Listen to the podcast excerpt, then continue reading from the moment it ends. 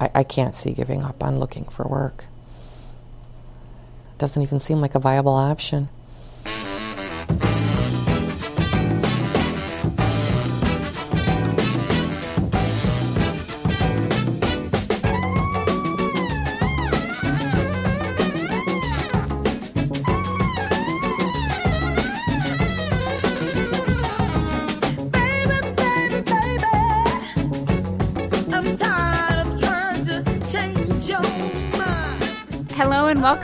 NPR's Planet Money. I'm Chana Joffe Walt. And I'm Alex Blumberg. Today is Monday, January 11th, and that was a job seeker named Julia Drake. You heard at the top talking about how hard it is to find a job after going back to school. On the show today, doing the credit card industry's dirty work on commission, we'll get the inside scoop on the life of a third party debt collector. But not before we give our Planet Money indicator today is 18%, which, Alex, is the number by which China's exports grew in December. Chinese export figures have been declining for over a year. December was the first month to show growth, and the growth was pretty positive 18%, which tells us the world is once again buying Chinese toys and shoes and electronics, so it's a good sign for the global economy. I got one word for that indicator, Chana. Boring. You're going to go and insult the indicator I chose. I don't think it's a good indicator, especially because there's a much better indicator What from? China. Let's hear it. My indicator would be, if you were going to, you know, if I had anything to do with this, uh, would be 56%. And that is how much Chinese imports grew last month. Ooh, big shiny number. Right. China makes the stuff. We buy it. That's how it used to work anyway. Um, now it seems that China is able to take the money it makes selling stuff to us and use it to buy stuff themselves. They're not buying toys and shoes necessarily, but they are buying raw materials to build roads and infrastructure and invest in Chinese businesses. They're also putting this economic stimulus money into lots of other stuff. A- And most economists, you know, have spent the last several decades warning us about this relationship with China that basically China was doing all the saving for the entire world or or at least for us in the US. So so they were essentially lending us the money to buy the things that they make. But things work better when we save money ourselves, save a little bit ourselves, and when China spends a little more of what it saves itself. You know, otherwise we're in danger of a massive, easy credit-fueled debt bubble. Well, let's hope that never happens. Yes, let's pray. oh, oh, wait, it did happen. Which brings us to the subject of today's podcast. Uh, partly as a result of trade imbalances with China, the last decade saw a sort of unprecedented expansion of credit, which to most of us, regular civilians, took the form of waves and waves and waves of direct mail from credit card companies, begging us to open a new card and to borrow more money. which is why my mailman friend blames China for everybody hating her. um, now, of course, a lot of people are having trouble paying off their cards, and credit card companies are also having trouble collecting. And and this is actually what you heard some about from a guy that you talked to, Alex, named John Goebel. Right. John Goebel works as a third party debt collector. He works at a third party debt collection agency. And this is the way it works. Okay. So, Chana, let's say, um, hypothetically, because I know this is not true, you are you have borrowed ten thousand dollars on your credit card and you haven't paid in two hundred and ten days. That is not true. Okay, so now that we've established that that's true, here's what the credit card company does: they um, take your credit card, um, and they've they've been trying to collect from you, and they've said, "Oh, forget it." So they they turn your whole account over to an agency called a third party debt collection They agency. just give up. They stop mailing me things and calling. They, They just give say, up. I'm not worth it. Yeah, and they turn it over. Let's say I run a debt collection, a third party debt collection agency. I would say to the credit card company, "Hey, I will buy Chana's debt off of your hands. That ten thousand dollars, I'll give you a hundred dollars or ten dollars for it." And then they'll say, "Fine, take it." And then I will try. Then it'll be my job to try to get as much money from you as I can. So now you're going to start nagging me with phone I would start nagging you. Well, not me, but somebody that I employ. For example, this guy, John Goebel. That's where he comes in. He is one of dozens of people who works at this one third party debt collection agency. I didn't want to give their name. He's still employed there. Um, and uh, his job is basically he's trying to get money from people who haven't paid their credit card companies in over half a year. Um, now, John got this job while he was still in college. He worked full time then. Now he works part time. Uh, so, two or three evenings a week after his day job ends, he walks into his cubicle at the third party debt collection agency, dons his customer service headset, and takes a seat at his desk where there is a specialized machine sitting there. There's uh, what's called an automated dialer. It's a predictive dialer. Um, it's going to call a whole bunch of numbers at one time, and it's when people pick up, it's going to connect those people to me. So if it's busy, um, connects to voicemail, no answer, uh, wrong number, disconnected number. The idea is that it filters all those out. Mm-hmm. So the ones that get through, ideally, they get connected to somebody, and then the, my headset my headset beeps, and you're there, and your account's in front of me, and I have to get you to pay. What is that like when you get somebody on the phone? What do you What do you do? Uh, well, basically, there's there's quality control things I have to do. So I have to say who I am, who I'm with, and I have to say that I'm calling to collect a debt, and that anything I you tell me is going to be used for that purpose. So and it's a script that we would say there. Um, And once I'm imagining happen- by the time you get to that point, there's a, generally a click, right? Yeah, there's a lot of hang-ups. There's a lot of um, swearing. There's a lot of yelling. Um, not everybody, but a good proportion of them. um, so assuming you get past that, I mean, at first there's a script, and as you're saying the script, you're kind of looking at the account, you're getting the details, you're going through the notes, and then once you, once you complete that script, you know it's it's fair game. Anything can happen. So, what kinds of once you get past the swearing and the hang-ups and you get Right. through your script, Mhm. how does it break down? What do people generally? What how do people generally behave? What what's you know? Give me a couple of examples of what happens. Uh, you know, most people, it's a, a lot of people are unemployed right now, especially what I do. Um, the cards that I service, they're largely subprime. Um, so these people, they're generally unemployed, um, a lot of health issues, um, and or just not making enough money, underemployed. So those are the general things, and you know, it, it's those are hard enough to collect on as it is. You have to convince them that whatever little portion they can give you is worth it somehow to them. Um, and you can say, hey, it's going to start to improve your credit, or maybe I can get you on some sort of program that we're going to pay this off within a year or two you know and and sometimes it's just you know they can't do anything they're gonna if they're nice they'll t- sit there and tell you their life story which isn't really good for anybody because i have rather get on my next call is going to pay me um, and if they're not nice um, they'll do anything from more swearing um, maybe they'll give their phone to their kid and have their kid talk to me uh, you know maybe they'll give it to their angry husband you know anything could happen Wait, somebody gave gave the phone to their kid and had the, your. the It happens all the time. They'll have their kids answer the phone, and I've had people in the background say, "Say I'm not here," or "Tell them to go to hell," and they'll have what sound like six year olds saying this. I mean, it's some pretty gruesome stuff.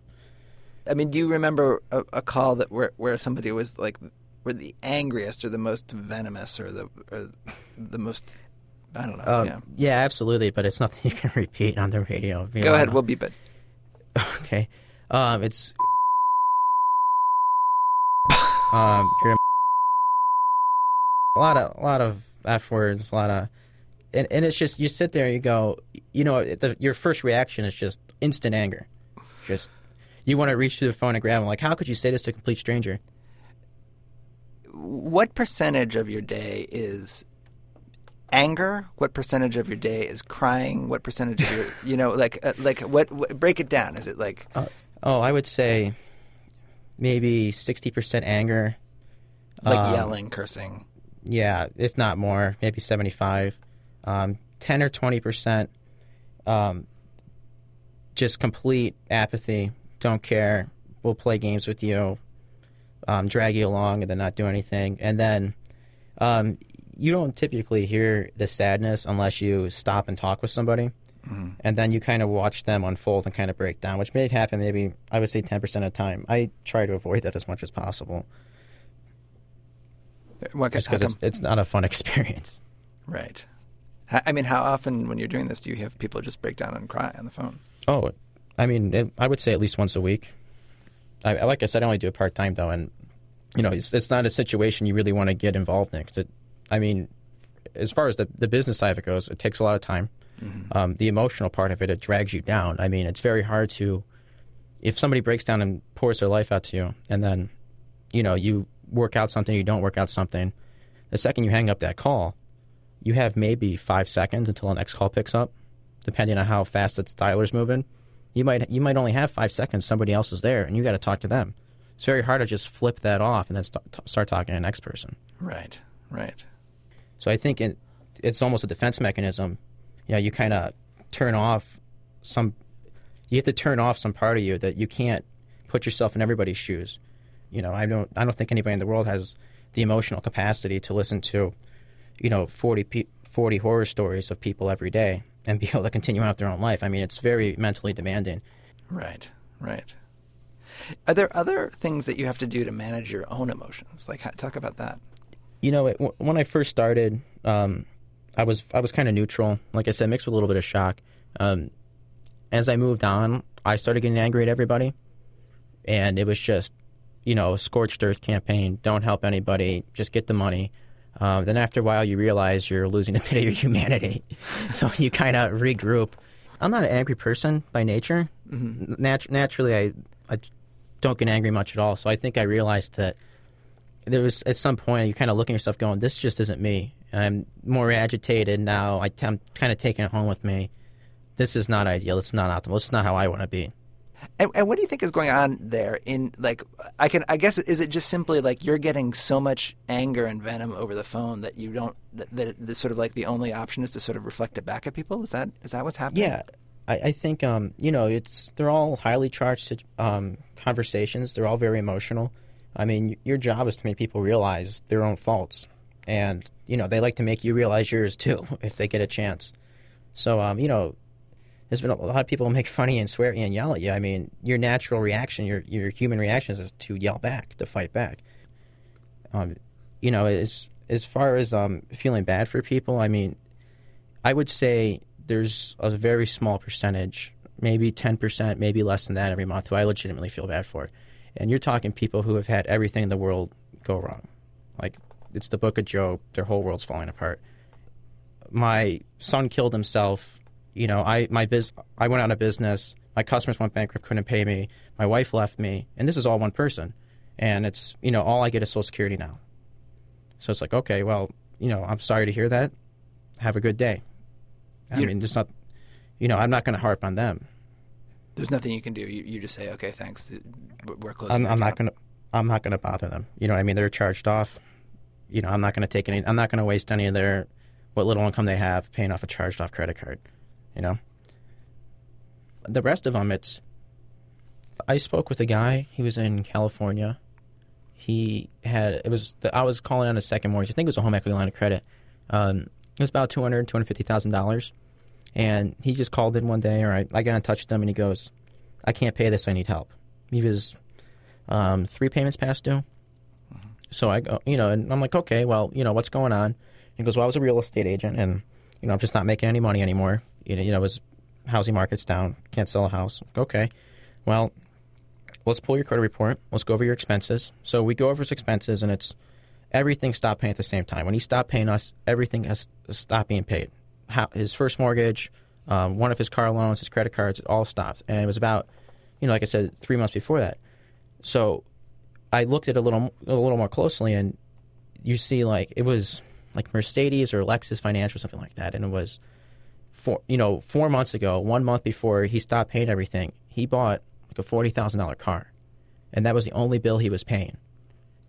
So I asked him, I go, well, you know, how come you're paying this, which you bought five months ago? You know, how, why would you buy that in the first place if you knew you were having problems?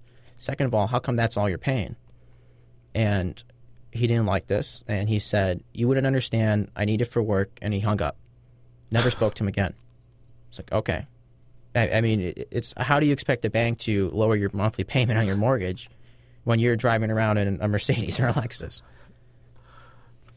Well, clearly you don't understand. You I- I don't get it. Yeah. I drive a Cavalier. It gets me to work. Um, so do you have a credit card now? Yeah, I got a couple credit cards. Do you have a balance? I do. I do. Um, some of them, not all of them do. I got a balance on a couple of them though. That doesn't sound very responsible. Well, you know, I had to buy books in college, and I couldn't pay them all back right away. Uh huh. Are and, you? you know, Yeah. and, and sometimes you make irrational decisions when you're drinking. It strikes me that like sometimes it's funny. Like you, you, know, you and I are joking about it, but like people talk about like debt a little Mm-hmm. bit like a drug, like something that you use and you use too much. And I mean, do, Oh, do you? absolutely is. Yeah, I mean, there's no doubt in my mind that there's plenty of parallels there. I mean, it wouldn't surprise me if it affects the same parts of the brain. It's, it, you know, it doesn't seem like um, it. it- It's one of those things that Um, if you look, if, if human beings, whenever there's isn't immediate feedback to their decisions, they typically have a hard time correcting when they make bad decisions. So, like with a credit card, you know, even if you don't pay it, it's going to be 30 days before you get a late charge. You know, it's going to be eight months before it charges off. You know, what I mean, it's, so it's you know, it's not instant feedback. So without instant feedback, it's hard to correct for that bad behavior. Hmm. God, I never thought about that. That's true, though, isn't it? That's that's Yeah, yeah. you you never. know, yeah. Behavioral finance, you know. Uh huh. And so, I mean, so I mean, d- d- you know, we regulate drugs, we regulate other things Mm-hmm. like that. Do, do you do you feel like what's happened? Do you feel like that's a, that in in a sense that we should be regulating I it think- more? I think that um, if you're going to regulate it more, be, you want to regulate it smarter. Um, you know, not more regulation, smart regulation, which there seems to be a complete lack of in a lot of these realms. But um, I think you have a lot of people who are getting credit cards, getting mortgages or option ARM mortgages or you know neg am mortgages or car loans, and they don't even understand how interest works. They don't understand the risk return trade off. I, I think that those concepts, simple interest, compounding interest, the idea that if you're riskier, you have to pay more. If those basic financial concepts, if people were learning these coming out of high school, then you would probably be able to avoid a lot of this. Um, if it was really ingrained, I mean, to me, it's as simple as, you know, multiplication, and division, maybe fractions. You know, what I mean, it's, but you know, when there's such a knowledge gap, if if you don't understand how compounding interest works, or you don't even just simple interest, if you don't understand how that works, should you have a credit card that you know uses the you know 60 day average balance and it's a revolving line of credit i mean that's a little bit more complicated than that. Should you have a credit card? Should you have a car loan? If you really don't know how that works if you don't know how all those consequences work i i mean me personally i would say no. That's just personal responsibility. Um, but it would make it very hard to function in society. So I this, do you need regulation? Um, a little bit more might help but i think it would do you'd be doing a much more a much greater service to society if you just taught people how this actually works. Man, Alex, I thought I had a, the worst job in college. Do Yeah. not envy him. Yeah. What was your job in college? I worked. I, I was basically a secretary for this for the rental car office of the college for the most emotionally unstable woman in the planet. Right. So I guess you take your job and multiply it by the entire country of the United States of America. That's like his job, right? Yeah. The population of the U.S. is my one unstable boss. Yeah. Okay, so uh, John Goebel actually wrote us an email, right? That's how you, that's how you ended up talking with him. Yes, and exactly. Yeah, he wrote it to us uh, at uh, planetmoney at npr.org. And we love to hear about your strange jobs or your normal jobs that you have interesting insights about or your life experiences. Planet Money at npr.org. Our website is npr.org slash money. I'm Chana Joffe Walt. And I'm Alex Blumberg. Thanks for listening.